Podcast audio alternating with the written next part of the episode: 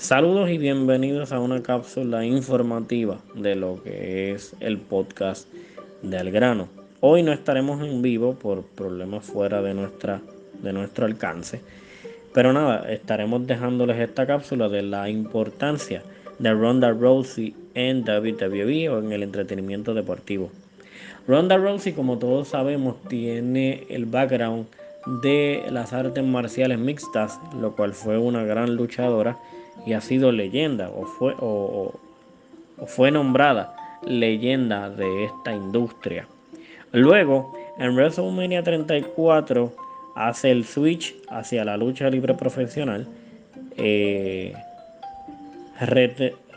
retomando, disculpen, eh, actividades violentas, por decirlo de una manera. Eh, acuérdense que el MMA es violento y la lucha libre pues de cierto modo lo es en ese año, ¿verdad? Eh, cuando se enfrenta eh, cara a cara con Triple H y Stephanie McMahon, luego se hace la historia eh, que todos conocemos entre la autoridad y ella, hasta lo que es SummerSlam, que SummerSlam es donde ella despunta como campeona mundial femenina, o lo que se le conoce ahora como la campeona mundial femenina.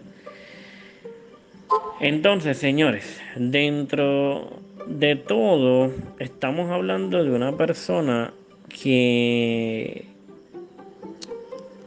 lamentablemente no podemos decir que aprovechó su momentum y entrenó lo suficiente como para decirnos, yo quiero definitivamente estar aquí.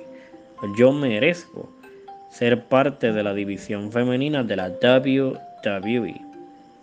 Su última eh, lucha, y si no, ¿verdad? si la memoria no me, me falla, fue con Shayna, que también, si mal no recuerdo, pues tiene eh, lo que es el background del MMA. Y espero que mi compañero pues me pueda arrojar luz acerca de esto en, una, en un escrito, ¿no? Yo considero, señores, que la carrera de Ronda Rousey pudo haber sido quizás un poco más elaborada si ella hubiese dado el brazo a torcer en el sentido de que hubiese entrenado más, se hubiera preparado más, así como lo hizo en eh, el MMA o las artes marciales mixtas. Yo, como fanático de la lucha libre, mi opinión, no la opinión de siempre wrestling, no la opinión de Maria Moxo, es que lamentablemente ella no aprovechó las circunstancias de la vida de poder estar en el entretenimiento deportivo y esperar lo que se necesitaba de ella.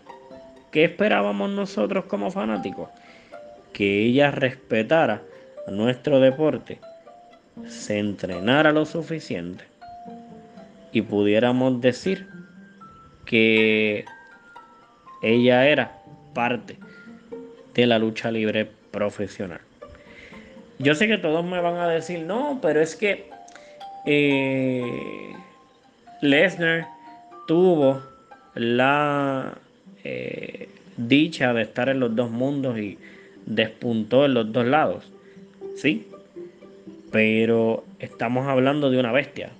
Estamos hablando de que Lesnar con los German suplex o los suplexes alemanes y con el candado Kimura, tú puedes hacer una persona como Brock Lesnar creíble.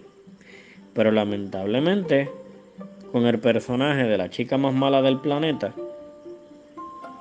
eh, no supieron quizás, en mi opinión, hacer a la chica más mala del planeta una mujer despiadada que no necesitaba quizás el background luchístico para destrozar a sus oponentes. Yo espero no tener controversias con ustedes. Eh, todo el mundo tiene su opinión acerca de esta gran peleadora.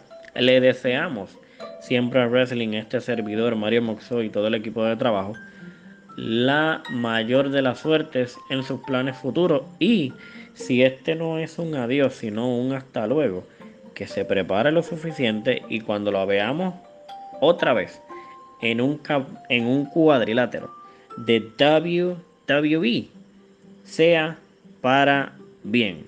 Nos veremos en la próxima. Este fue Alex Acosta para Al grano de Siempre Wrestling.